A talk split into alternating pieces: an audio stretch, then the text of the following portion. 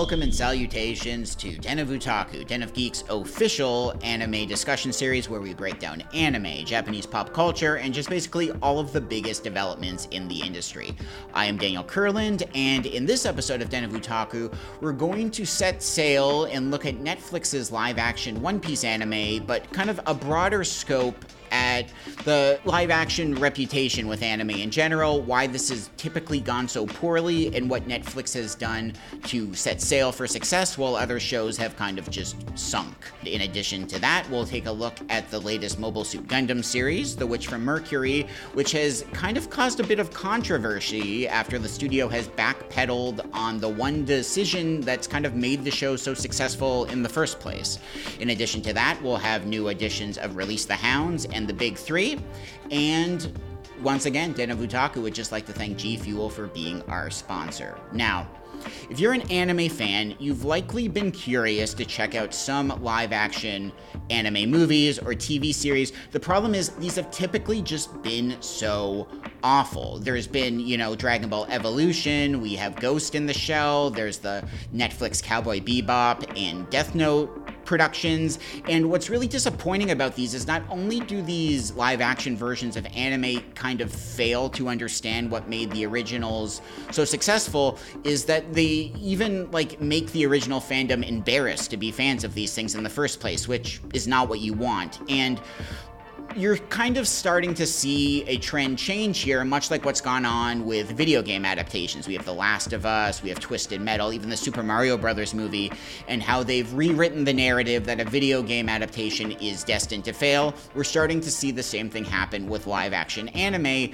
this medium that was forever accursed, and now it kind of seems uplifting that this might be viable opportunities for people to tackle this. So, the thing to be aware of here is what's different in Netflix's live action One Piece series is that they've worked exclusively with the creator of One Piece, Eiichiro Oda. They've really worked hard to make sure that he's included rather than taking the creator out of the equation, which is what's happened with a lot of these other live action series. Now, Netflix's One Piece also has a huge budget. It's one of the most expensive TV series ever made. It has a budget higher than than uh, Game of Thrones. It's it's on par with Stranger Things. So money is obviously going to help, but the real key ingredient is that they've worked so hard to confer with Oda and make sure that things are up to his approval. He's vetoed certain sequences they've done and made sure that they've done reshoots. And it's really important that there's collaboration with the creator of these series because ultimately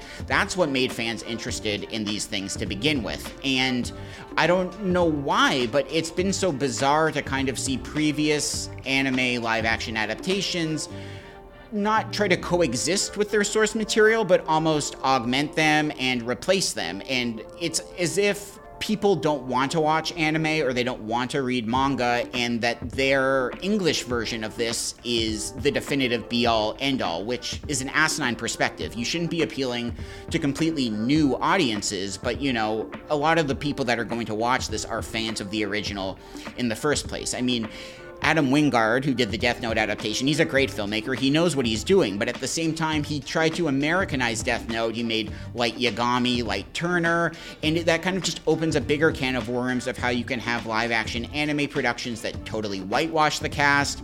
You can have the reverse perspective where they have a full Japanese cast that might not pop with international audiences. One Piece has been very careful with their casting, where they've cast a wide net that isn't one or the other and kind of includes everyone. And again, they referred to Oda and kind of talked to him with what he wanted in this series. So Netflix has really kind of set a new model for how to do a live action anime right, and there are a few other examples that have, you know, done some impressive work and kind of got fans' attention. We have the Speed Racer movie by the Wachowskis, and we also have Alita Battle Angel by um, Robert Rodriguez and James Cameron. And what's different about those and what they're doing that's similar to Netflix's One Piece is that the Wachowskis, James Cameron, Robert Rodriguez are fans of anime. You know, there's so much anime DNA in The Matrix. When James Cameron made the show Dark Angel, it was explicitly pulling from Alita Battle Angel. And these are people that aren't only fans of anime, but clearly respect the stories that are being told by the creators. And whether they've worked with them specifically or just kind of taken their themes, it's been successful in that front, and it's kind of further proof that if you want a live action anime film to work, you shouldn't be working against the source material, but trying to create a product that exists alongside the original, that it's not meant to replace it, but to prompt curiosity that if you like this, maybe check out the anime, maybe check out the manga. And that's what One Piece has done so well. It's really lit the fan base alive, and so many people that might have never checked this out before are now interested. And not only is this encouraging for the future of what can go on with live action anime adaptations, you also kind of just see the visual language of anime spilling over into mainstream blockbusters. I mean, Jordan Peele's Nope has a lot of this going on. There are shots right out of Akira that are put into it. In Michael B. Jordan's Creed 3, you have a lot of anime stuff going on there too. So it's very exciting to see the the tide kind of turn here, much like in the same case of video game adaptations, where not only are we getting more positive live action anime films, but that the visual language of anime is becoming omnipresent in big movies, not just small indie films, but big tentpole blockbusters. And what Netflix has done is is very exciting. They have more live action anime on the way. There's supposed to be a live action My Hero Academia coming out. There's a live action Yu Yu Hakusho coming out, and it should be interesting to see if they take notes from One Piece and are following example, or if they kind of break this trend and regress like what we've seen in the past. So, what we have right now is a very encouraging future, and it should be interesting to see if One Piece, what they've done, is enough to fully change the tide here and, you know, usher in a whole new line of live action anime movies where it's no longer something that fans automatically write off, but something that can make them actively curious to check this out. And if they like the anime, watching a live action version isn't going to to feel like it's destroyed their passion or just ruined what they loved in the first place. Hey fellow otaku, I have something very serious to ask you all. Have you ever dreamed about going Super Saiyan? How about having enough energy to power through your workday? Well, G Fuel's got you covered either way with their zero sugar Dragon Ball Z collection, available in ready to drink cans in a powdered energy formula. This officially licensed collab includes Strawberry Lychee Kamehameha, the all new and chaotically tangy Evil Emperor Berry Medley, Gohan Blackberry Tea, Pineapple Ginyu Force, and Super Saiyan Lemonade. All these flavors are now available as a powdered energy formula at gfuel.com. Warriors on the go can also pick up G Fuel Strawberry Lychee Kamehameha in ready to drink cans at the Vitamin Shoppe and in all new 30 serving tubs exclusively at Walmart. All G Fuel Dragon Ball Z products have 140 milligrams of caffeine per serving and are loaded with vitamins and antioxidants for game changing energy and laser focus. Plus, G Fuel Energy is zero sugar, so you can charge up your power moves with zero jitters and zero crash. So that means you're not going to need to perform some random Kaioken attack in the middle of a business meeting. Shop G Fuel's Dragon Ball Z collection now at gfuel.com, where you can use code OTAKU, that's O T A K U, to get 20% off your first order for a limited time only. Remember, G Fuel, the number one zero sugar energy drink of gaming, anime, and pop culture. Another Den of Otaku area of fascination is the Gundam franchise. Gundam is a prolific anime franchise that is practically synonymous with the mecha genre. It's been around for decades, and basically, if you've seen a mecha series, you've probably seen Gundam. And what's interesting is it started out as a very serious space opera where you have people fighting in space, you have political corruption, and just like a very self serious approach to giant robot combat. But over time, we've seen kind of Gundam evolve. It's embrace different genres. It's willing to break out of its shell in a way that's been encouraging. And while Mobile Suit Gundam isn't explicitly an LGBTQ plus series, it has kind of resonated with this fandom in a way that they've been able to take certain coded aspects of the show and embrace them and feel represented and seen. You know, there's a lot of Gundam series that have characters wearing masks as a way to conceal identities. You have Gundam Wing, where there is so much male male shipping going on, and even if this kind of coded characters aren't front and center in Gundam series, the fandom has been able to latch onto that, make it their own, and do exciting things with it. So a big deal with the latest Gundam series, The Witch from Mercury, is that it seemed initially that it was breaking a lot of Gundam norms. To begin with, it's kind of set in a school and evoking like a slice of life school setting, which has not been done in many Gundam series. And it also has two female protagonists. And basically, one of these characters gets in a duel to win the other's hand in marriage, and you have these two female characters that are ostensibly engaged over the course of the show. Now, this was a big deal when The Witch from Mercury came out, and it brought in a lot of people that would have never watched a Gundam series before. And at the end of the day, that's very positive, you know? Audiences feel like they're being represented and seen in a way that was never really done in Gundam before, but what has been very surprising is now that The Witch from Mercury is over, there was an interview in Gundam Ace magazine where one of the voice actors for these characters basically alluded to their characters being married. And at the end of the series, we see these two female characters with what appear to be matching wedding bands. When the show ended, their marriage was trending on Twitter. There's been a lot of confirmation that these two characters are a couple romantically and that they're married, even if we don't explicitly see their marriage in the anime. Now, what's interesting is after the Gundam Ace interview magazine was published online after its digital publication went out all references to this marriage were edited out. Now, the excuse that was given was that it was a proofreading mistake and that some editorialization was being taken, but that really doesn't seem to make much sense when you look at all the evidence in The Witch from Mercury when it's talking just about how these two characters are a couple. And what's upset the fandom so much is that they kind of feel like they've been manipulated into make The Witch from Mercury a success, and it is a success. It's one of the biggest Gundam series ever. Its toys are selling so much. Like, it's really found a lot of success. But now that the show is done and successful, these fans that finally felt represented are feeling like they've been discarded, that their interpretation of the characters doesn't matter anymore. And now that this show is a success, they're not needed. And basically been gaslit to think that, like, you've interpreted this product wrong, even though everything in The Witch from Mercury has been confirming this kind of relationship the entire time.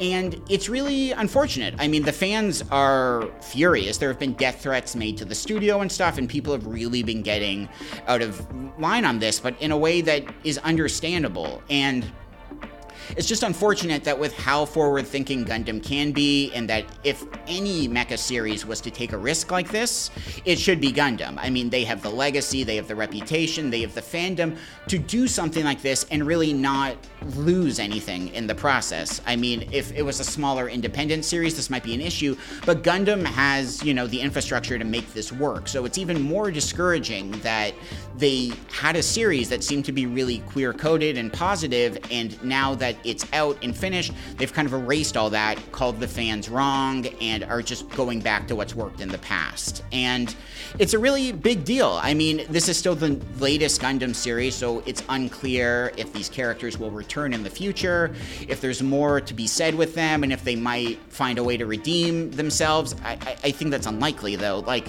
it really does seem like Gundam is just going back to what's worked, and aren't interested in any more Witch from Mercury, even though you could get a movie out of the show, you could get more seasons out of this show, but seems like they just want to wipe their hands clean of the situation. So it should be really interesting to see the future of Gundam if they continue to avoid queer coded characters or if there is a way that they can make amends for this or show that, you know, they might have been a little reactionary here and just not done the right thing that fans care about the most. So we'll continue to see where Gundam heads in the future, but for now, it's kind of fascinating that I've never seen a fandom turn so quickly on a show, and that they took the very thing that audience loved about this show, erased it, and made the fans just furious in the process. It's it's fascinating. Now, listen, do you do you hear that? Yeah. Yeah, I think that's the sound of the newest edition of Release the Hounds.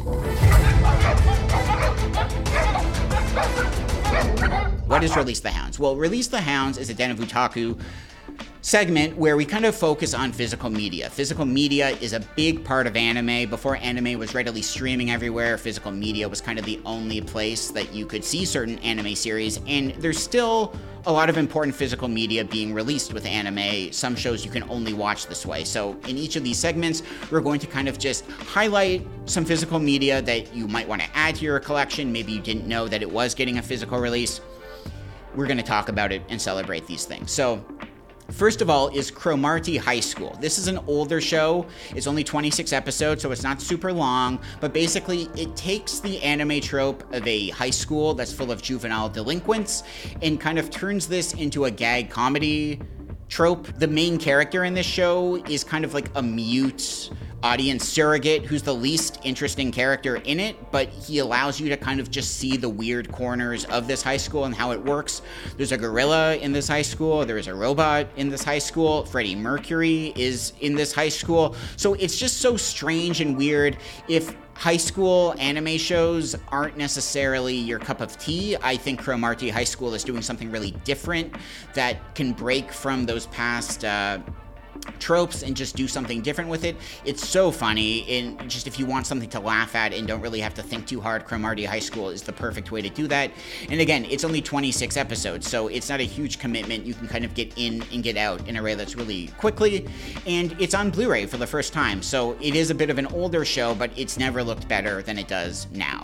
Another thing we'd like to highlight here is Space Captain Harlock. This is another uh, kind of older anime that indulges in the space opera trope. There's a lot of space opera series that kind of just look on outcast crews that are stuck in space on a spaceship. In the case of Space Captain Harlock, you have kind of like a Star Lordy figure. Chris Pratt could definitely play Harlock. He shouldn't play Harlock, but he could. If you wanted to do that, you can make that happen. But what's interesting is the, the crew and Space Captain Harlock are locked in a war against like a part plant alien species that want to return to Earth to kind of reclaim it as theirs. But there's just as much to appreciate in this show between the melodrama and character relationships that are going on on the spaceship. So it's a good kind of space opera series that gives you big battles against aliens, but also understands how to get into human relationships and kind of see the smaller scale side of stuff and just spend some time with some really weird characters. Again, this is an older show that's kind of one of the prototypical space opera series, so if you've been curious about the space opera genre or if you've heard Space Captain Harlock before but don't exactly know what it is, this is the best way to check it out. It's never looked this good before either and Space Captain Harlock. It's worth your time. The final show we want to highlight here in Release the Hounds is Suzume. This is a more recent anime movie that's done by Makoto Shinkai. Uh, Makoto Shinkai is one of the best anime storytellers we have right now. He's done Your Name, Weathering with You. He knows so well how to kind of tell gutting, emotional dramas that will just make you bawl your eyes out, but there's also such important environmental messages beneath it, supernatural messages beneath it. In the case of Suzume, Japan is on the brink of destruction. There's a girl named Suzume who has the power to kind of lock doors that can end Japan from being destroyed. That it, it kind of feels like the culmination of everything Shinkai has been doing with his career. It is a, a strong emotional melodrama, but also an environmental story that is relevant to today. There's a bit of a Studio Ghibli quality to it with Suzume's partner who gets transformed into like a three-legged chair that is always running around. So it's got this like very cute aspect that hasn't been present in previous Shinkai films. If you like Makoto Shinkai, you need to watch this movie. If you don't like Makoto Shinkai, it still just tells a beautiful story that looks good. It was one of my favorite anime movies of the year, so it's just a really special story that's now finally available on Blu-ray. So again, for Release the Hounds, we have Cromartie High School, Space Captain Harlock, and Suzume. And now, according to my calculations, I believe it's time for the latest edition of the Big Three.